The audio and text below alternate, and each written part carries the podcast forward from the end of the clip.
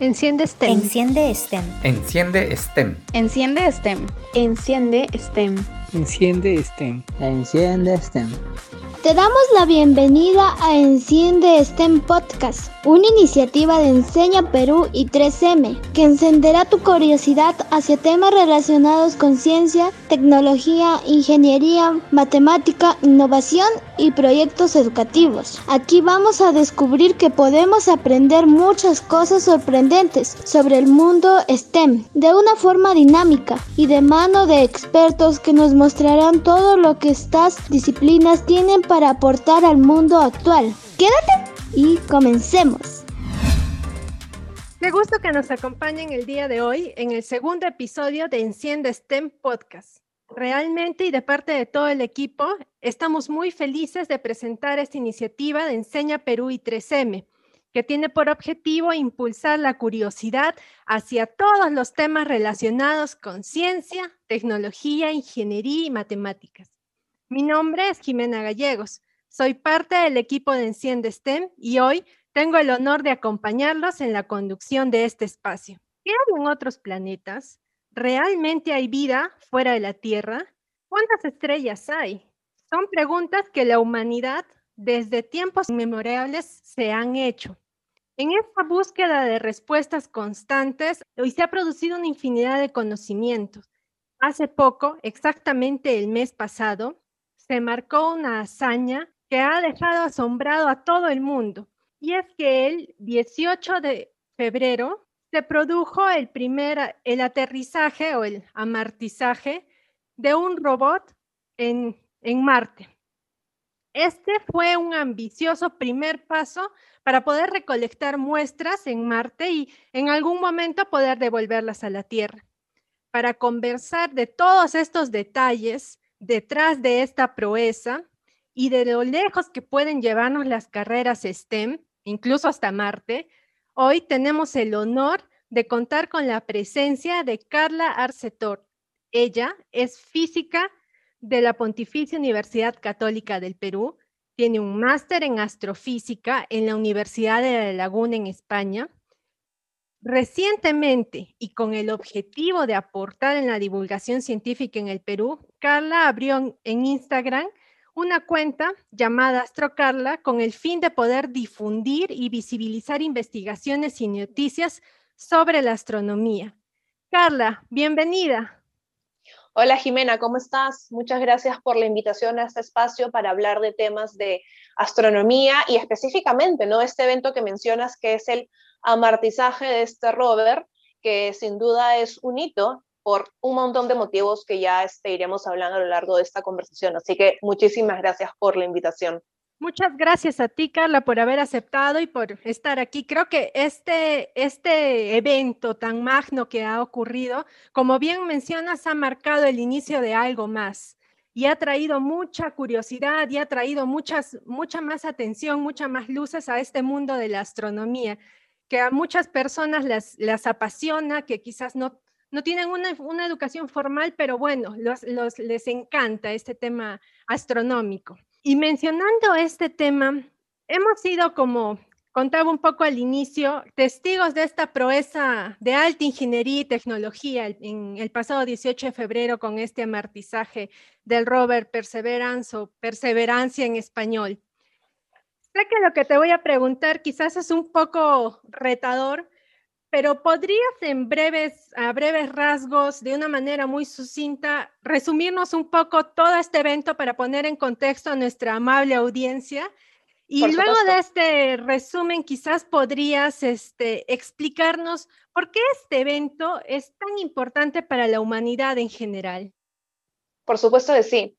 Bueno, el Perseverance es un rover, que es básicamente un robot automatizado, que fue este, lanzado en julio del año pasado y amartizó el dieciocho de febrero de este año, es decir, aterrizó en Marte, con la finalidad de estudiar, bueno, básicamente la geología y el clima marciano, y por ende eh, eh, estudiar las posibilidades de encontrar lo que llamamos biomarcadores en, en, la, en el suelo marciano. ¿Qué son biomarcadores? Son trazas que nos indicarían las probabilidades de que se haya desarrollado o se pueda desarrollar algún tipo de vida como la conocemos en el suelo marciano.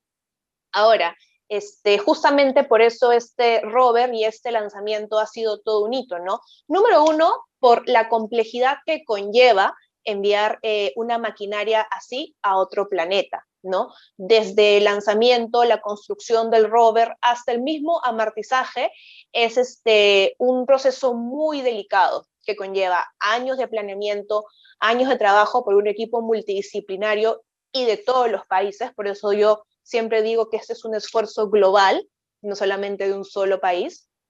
Este, y pues nos va a traer resultados científicos muy interesantes a largo plazo, que incluso están contemplados del, dentro del análisis para el futuro proyecto de llevar humanos a Marte. Así que por eso el Perseverance, el lanzamiento y el amortizaje del Perseverance este, son un, algo muy importante para el mundo de la ciencia y en realidad para todo el mundo, ¿no? Tal como lo mencionas y de la manera tan clara como nos lo explicas, creo que no queda dudas que, si bien es cierto, es un evento científico que está produciendo un gran número de conocimiento, al mismo tiempo tiene una eh, importancia sumamente relevante para el ciudadano de a pie, para el que está ahí caminando y en las noches levanta la vista y mira las estrellas.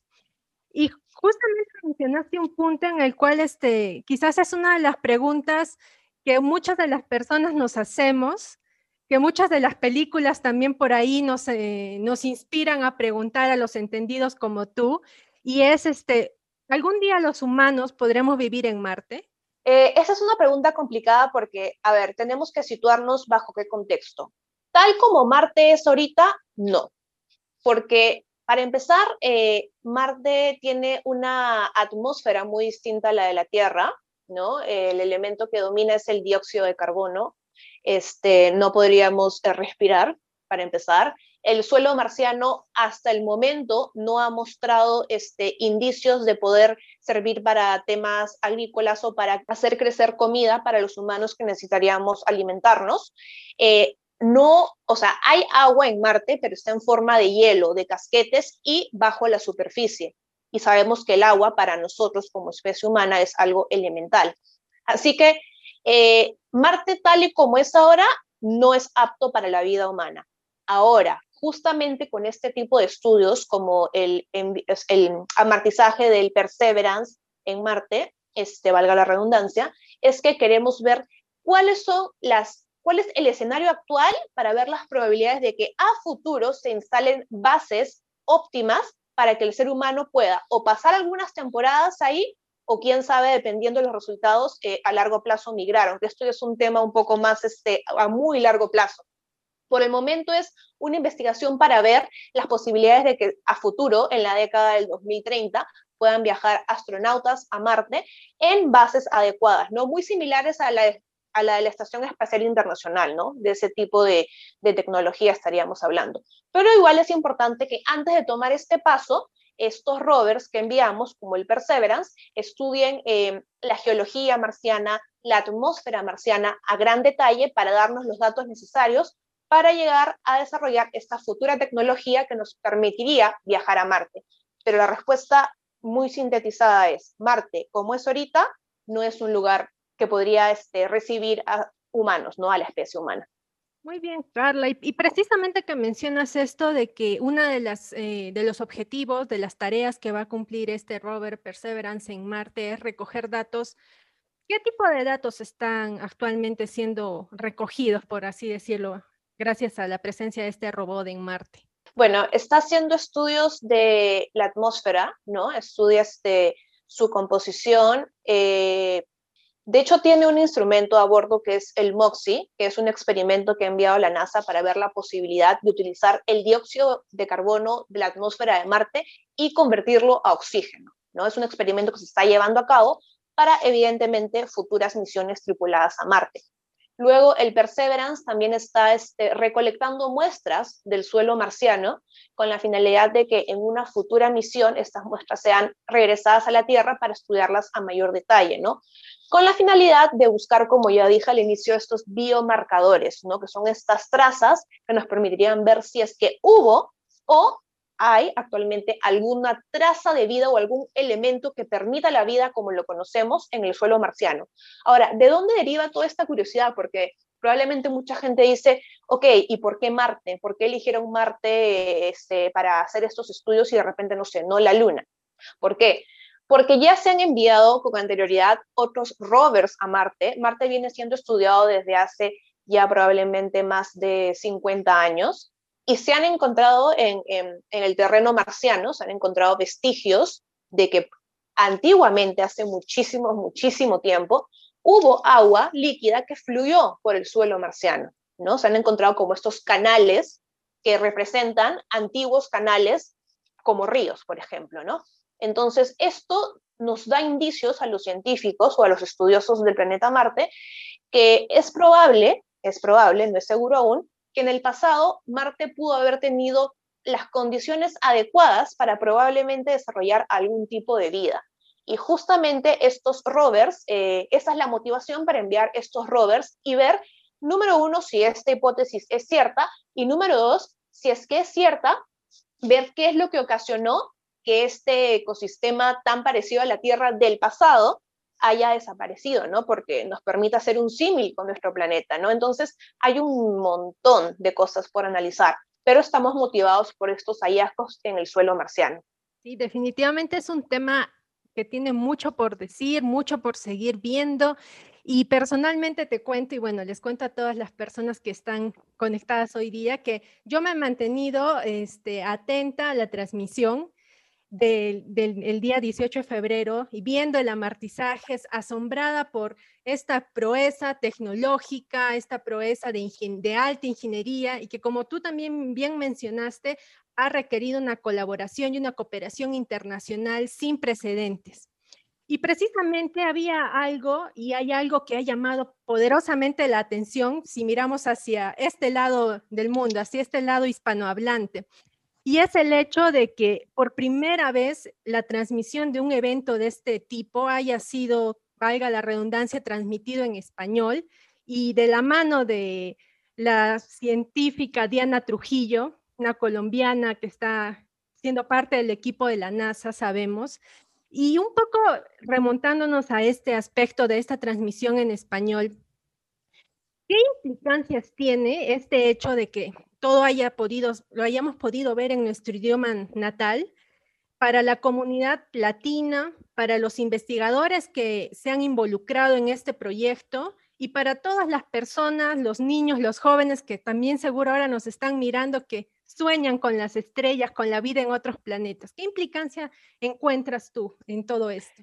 Yo creo que es muy valioso y muy importante, porque este, como ya te comenté, este es un esfuerzo global. Si bien es este, promovido y financiado por la NASA, que es una institución estadounidense, el grupo de científicas y científicos, ingenieras e ingenieros que conforman esta misión este, es global, ¿no? Y ahí tienes el ejemplo de Diana Trujillo, que es, este, o, o es la jefa de vuelo del Perseverance, y hay muchas personas latinoamericanas, latinoamericanas involucradas en este proyecto, y pienso que esta iniciativa de la NASA de tener un canal en español, porque es este, NASA y NASA en español, este, tanto en YouTube como en Instagram como en Facebook, me parece excelente, porque bueno, número uno, así se llega a la comunidad hispanohablante.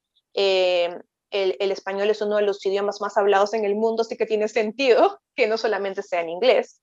Este, así que me parece valioso. Además que, como bien dices, esto este, crea, genera referentes en estos jóvenes o, o incluso niños y niñas que tienen este, este deseo de estudiar una carrera de ciencia, ¿no? Porque se sienten representados, ven que este, este tipo de proyectos no solamente se manejan por gente angloparlante o estadounidense, sino también por latinoamericanos, que somos varios y varias este, haciendo ciencia. Así que me parece este, que es una iniciativa y una...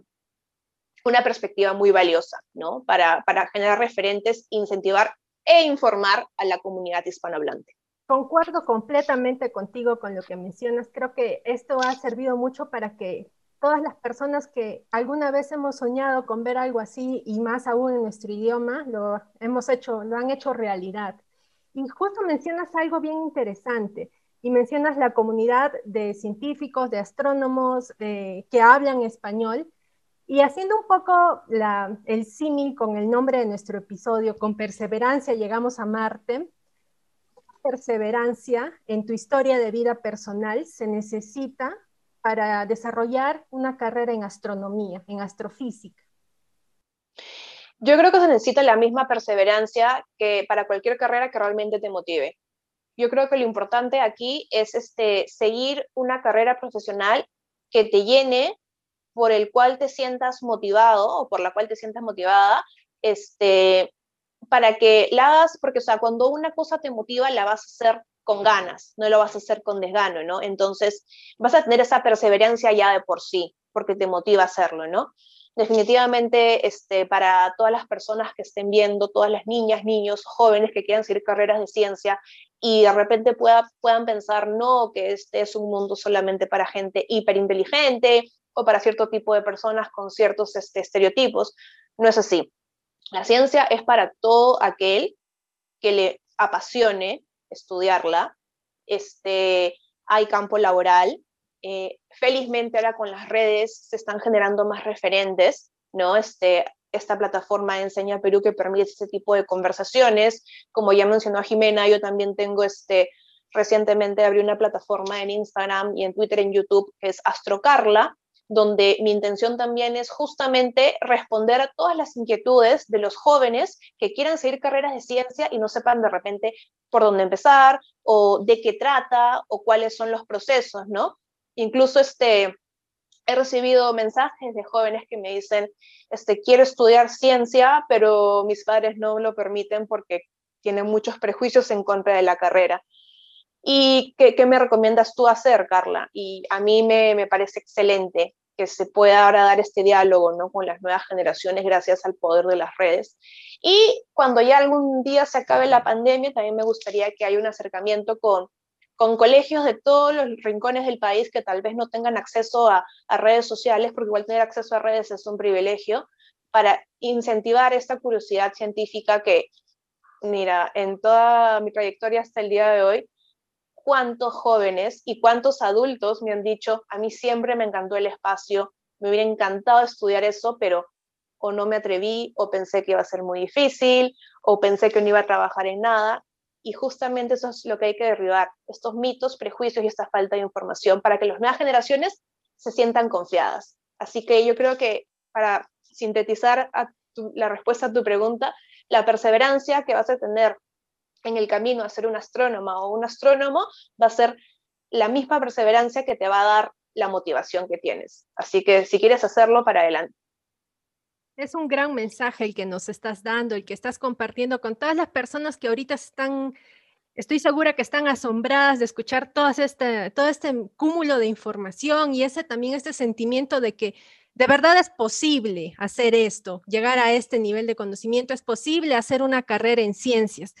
Y creo que en este momento sería bien, bien interesante que nos cuentes un poco, quizás desde tu experiencia personal, profesional, desde tu camino de vida, por así llamarlo, ¿qué es lo que tendría que hacer una, una, un joven, una señorita, un niño que nos está viendo ahorita? Este, porque si van a la universidad, pues al lado de ingeniería industrial o de quizás de derecho o de enfermería, bueno, no, aquí en Perú no tenemos como astronomía entre nuestras opciones este, profesionales, ¿no? Quisiéramos, o ingeniería aeroespacial, quizás, ¿no? Como hay en otros, en otros países, de repente pronto lo tendremos, pero actualmente, si alguien desearía optar por este mundo de la astronomía, ¿cuál sería la, una posible ruta que podría seguir según tu consejo y tu experiencia? Bueno, para empezar, eh, quiero hablar de los niños y las niñas, eh, y a los padres de familia que estén escuchando. Si ven que sus niños y niñas tienen, muestran un interés por la ciencia y en específico por el universo y por el espacio, incentívelo, ¿no? Eh, es tan sencillo como entrar, miren, sin gastar un sol, sencillo como entrar a YouTube y ver documentales de ciencia para niños, que hay bastantes variedades y muy buenas, o ya también comprar un libro, ¿no? Este, hablarles del espacio, mostrarles las estrellas, no dejar que esa curiosidad muera, porque es en la etapa de la niñez donde los niños, este, valga la redundancia, son más curiosos, hacen más preguntas y se gesta esa semilla de, de, de la curiosidad por la naturaleza, ¿no? Si la cortamos desde pequeños, pues es ahí donde se corta esa motivación a futuro. Entonces, para los niños yo recomiendo eso, ¿no? Que los, que los apoderados, que los padres de familia este, no corten esa curiosidad innata de los niños. Para los jóvenes que están viendo esta posibilidad de seguir una carrera de ciencia y no saben por dónde empezar, yo les aconsejo, bueno, número uno, eh, aprovechar el poder de las redes y consultar con los diferentes referentes que cada vez hay más en las redes, los mismos científicos que estamos ahí para que nos pregunten todas las dudas que tengan. Y si ya están decididos a estudiar una carrera de astronomía en específico eh, y no quieren aún salir del país porque evidentemente aún somos muy jóvenes, bueno, yo cuando tenía diecisiete y quería ser astrónoma, pues mis padres decían que era muy joven para que me vaya del país a estudiar. La posibilidad es estudiar o física, o química, o matemática. Específicamente física, diría yo, que es este... La carrera de física tiene una currícula muy, muy parecida a las carreras de astronomía en otros países, salvo uno o dos cursos, ¿no? Entonces, seguir una ciencia exacta, y luego de eso ya uno se puede especializar en astronomía, este, bueno, fuera del país, eh, y como bien dijo Jimena, esperemos que a futuro eh, la astronomía se instaure en el Perú como una carrera. Para eso estamos varios astrónomos peruanos intentando visibilizar esta carrera para que en un futuro... Ya uno puede estudiar astronomía de frente y hacer su posgrado y su doctorado en el Perú eh, y este, aportar a las ciencias del espacio en el Perú. Pero eso, por el momento este, yo aconsejo este, ver las carreras de ciencias exactas, en específico física, y ya en el camino cuando uno está en la universidad eh, va conociendo profesores o profesoras, colegas que van a ir marcando más o menos el camino, ¿no? De a dónde ir a hacer un posgrado luego, en fin, se va haciendo camino al andar. Así que eso es lo, lo que yo recomiendo. Creo que la frase última que has usado puede resumir perfectamente el de hacer camino al andar. Y, y en, este, en, este, en esta frase tan motivadora que nos has este, mencionado, me ponía a pensar que alguna vez, es, mientras conversaba con algunos profesionales, mencionaban también la importancia, por ejemplo, de unirnos a grupos, a colectivos, a... A, no sé, a, a veces grupos de aficionados, a veces ya grupos un poco más especializados, que eso nos ayuda también a ir abriéndonos perspectiva, a ir viendo cursos o de repente talleres o de repente algún otro tipo de, de participación. ¿Podrías quizás tú, en tu experiencia, Carla, recomendar a nuestro, a nuestro público algún grupo, alguna asociación que esté haciendo cosas en astronomía aquí en Perú, quizás con jóvenes, quizás con niños? Por supuesto. Está el grupo de la San Marcos, que tiene un grupo muy activo de divulgación, están en redes, en Facebook, en Instagram. Eh, también hay un grupo de la U N I, que se llama Grupo de Astronomía de la U N I, están en Instagram y están en, en Facebook también, como Astronomía Perú, eh, también muy activos en divulgación. Están los de la Católica, donde yo estudié. Eh, digamos que ahí es más un grupo de investigación, ¿no? Con la profesora Miriam Pajuelo en la Facultad de Física y otros profesores también. También está el profesor Jorge Herod de la Católica en el Instituto de Radioastronomía. Y pues la A B A D del Cusco también tiene gente interesada en astronomía. Así que son las universidades que se me vienen ahorita a la mente, pero probablemente, ah, está también el I G P, el Instituto Geofísico del Perú, que también tiene un grupo de astronomía, ¿no? Entonces, yo diría que es cuestión de buscar estas instituciones que les menciono y contactarlos por redes. Yo creo que van a estar todos ellos felices de que haya interés. Muchas gracias, Carla. Creo que con eso ya nuestros oyentes y las personas que están participando ya han podido ir tomando nota. Si están interesados en este fascinante mundo de la astronomía, para empezar a contactar, para ver de qué otra manera pueden involucrarse, pueden seguir aprendiendo más y haciendo su camino en este apasionante mundo de la astronomía. Y quizás ya para ir cerrando, eh, mencionabas un poco eh, el tema de la divulgación, de esto que, estás, que haces tan bien y de una manera tan clara, porque también te sigo en redes, me encanta ver el material que produces, es muy claro, muy ameno, de muy fácil comprensión. Y en este punto, este, no sé si te animarías quizás a invitar a otros profesionales de diferentes áreas a también poder in, eh, involucrarse en la divulgación del conocimiento. Sí, yo invito a todos mis colegas, y como bien dices, de las distintas disciplinas, a hacer divulgación Si no es en redes, pues cuando la pandemia acabe, este, dando charlas en los colegios, ¿no? Y de hecho yo tengo varias colegas que hacen eso, ¿no? Que no están en redes, pero que antes de la pandemia organizaban actividades de divulgación para el público general. Está el Día de la Astronomía Perú, que era un evento muy bonito, eh, con público, así que esperemos que algún día se retome cuando pase la pandemia. Eh, pero aquellos este, colegas que, que les interesa incursionar en redes, ¿no? Más que todo para visibilizar a los, a estas ciencias a los más este, jóvenes, ¿no? Que son los que están, digamos, más este, en redes, ¿no? Y como digo, de todas las disciplinas, porque necesitamos que se visibilicen todas las ciencias, no solamente algunas, ¿no? De repente a veces en Perú este, se ve más este, la participación de, qué sé yo, los biólogos o los médicos, lo cual es perfecto, está muy bien, pero sería bueno que también haya representación de otras disciplinas, ¿no? Astrónomos, químicos, este, paleontólogos, en fin, un montón de disciplinas que hay que necesitan más representación en el Perú. Así que los animo a todos mis colegas. Muchas gracias por ese mensaje. Creo que nos dejas una tarea pendiente a todos los que estamos involucrados en este mundo de la ciencia, de la ingeniería, en este mundo STEM, a también poder compartir lo que sabemos y hacer que este concepto de alfabetización científica también se vaya expandiendo más, porque a las personas les encanta aprender estas cosas de ciencia. Creo que hoy día hemos tenido una conversación bien interesante, hemos... Hemos hablado un poco sobre el rover Perseverance, hemos entendido su importancia para, para, la, para la humanidad en su totalidad, hemos este, hecho también un repaso bien interesante de cuál es el camino o un camino probable que debería seguir alguien que está interesado en, esta, en este mundo increíble, fascinante de la astronomía. Y estoy muy segura, Carla, que gracias a tu participación y a, a las respuestas tan claras y precisas que nos has dado, muchas personas se van a sentir muy motivadas a seguir investigando, a seguir curioseando en este mundo y animar a otros a que también lo hagan. No sé, Carla, si tuvieras algunas palabras finales para todas las personas que están aquí compartiendo con nosotros este momento. Sí, eh, yo animo a todas las personas, niñas, niños, jóvenes, adultos, todos los que están interesados en el mundo de las ciencias, bueno, y en este caso en específico en las ciencias del espacio y la astronomía, a seguir aprendiendo, seguir investigando, eh, seguir preguntando, ¿no? Como ya dijo Jimena, yo soy pues uno de los tantos este, astrónomos y astrónomas que estamos en redes divulgando esta ciencia y además respondiendo todas sus inquietudes.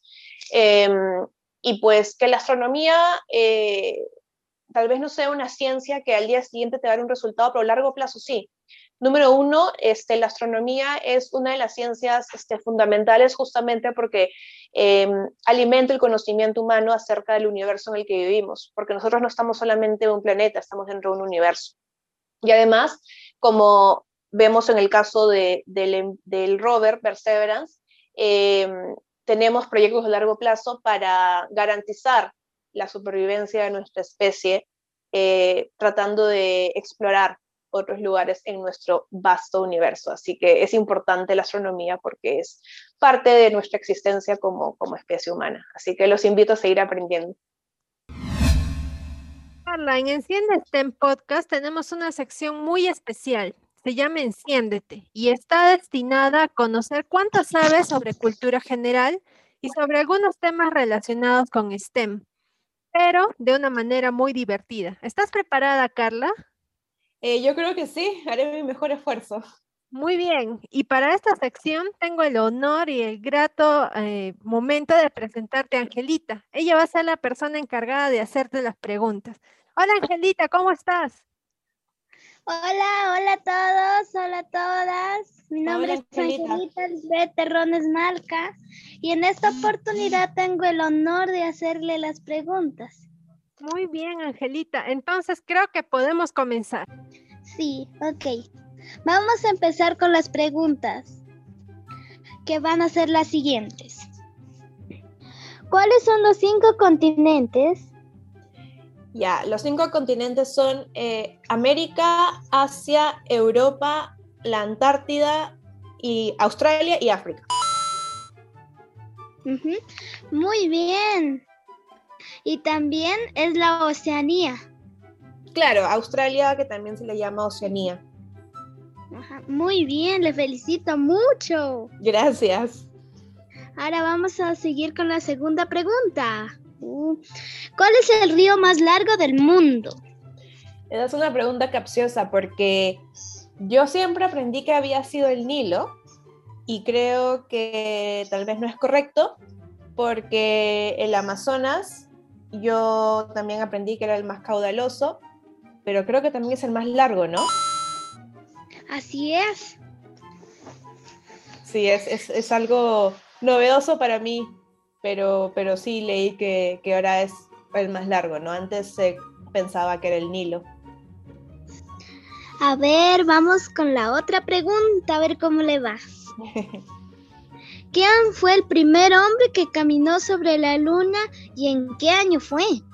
Mm, esa sí me la sé porque yo soy fanática de la astronomía. Fue el astronauta Neil Armstrong en mil novecientos sesenta y nueve. Sí, muy bien. Sabía que esta sí la iba a saber. Gracias. Ahora vamos con la otra pregunta. ¿Cuál es el animal más rápido del mundo? Es la chita. ¡Bien, acertó! Gracias.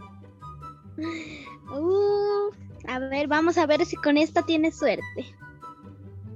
¿Quién dijo la frase? Tengo deberes sagrados de que cumplir y los cumpliré hasta quemar el último cartucho. Ya, esa fue dicha por Francisco Bolognesi en la batalla de Arica. Muy bien. Gracias. Ya, ahora vamos con la siguiente pregunta. ¿Cómo se llama la flor nacional del Perú? Eh... ¿Es la flor del anís o lo estoy confundiendo? Disculpe, ¿cómo dice? ¿La flor del anís? No lo recuerdo ahorita. ¿Cuál es? La flor nacional del Perú es la cantuta. Ahora vamos a ver con la otra, que es la última. A ver. ¿Cuál es la ciudad conocida como capital de carnavales peruano? ¡Uf! Esa sí está difícil porque hay varios carnavales en todo el Perú. La ciudad capital de los carnavales en el Perú. Carnaval peruano. Es que hay muchos. Dame una pista. Sierra, selva, costa. Mm, sierra. Pues no lo sé. Es que hay bastantes. Tendría que... Hay bastantes lugares de donde elegir. Bueno, en verdad es Cajamarca. Ya, Cajamarca. Bueno saberlo. Muy bien. Respondió casi todas las preguntas. Le felicito. Casi, casi. Gracias. Muchas gracias, Angelita. Definitivamente, Carla se ha encendido por completo respondiéndolas todas de una manera muy acertada. Muchas gracias, Así Carla, es. por aceptar esta invitación, por contestar todas las preguntas tan interesantes que te ha hecho Angelita. Estoy segura que con tu interesante y muy acertada explicación de estos temas astronómicos ha quedado súper claro cuál es eh, la importancia de la astronomía para toda la humanidad. Muchas gracias a todos los que nos han escuchado. Este es el segundo de otros muchos episodios que estarán disponibles muy pronto en Spotify, Google Podcast, Apple Podcast y más. Nos escuchamos en el próximo episodio para seguir encendiendo tu curiosidad de STEM. Hasta la próxima. Gracias por escuchar Enciende STEM Podcast. Recuerda que puedes escuchar todos los episodios de STEM Podcast en nuestra página web o en todas las plataformas de audio. No olvides seguirnos en las redes sociales como Enseña Perú. Nos escuchamos en un próximo episodio para seguir encendiendo nuestra pasión por conocer el mundo STEM.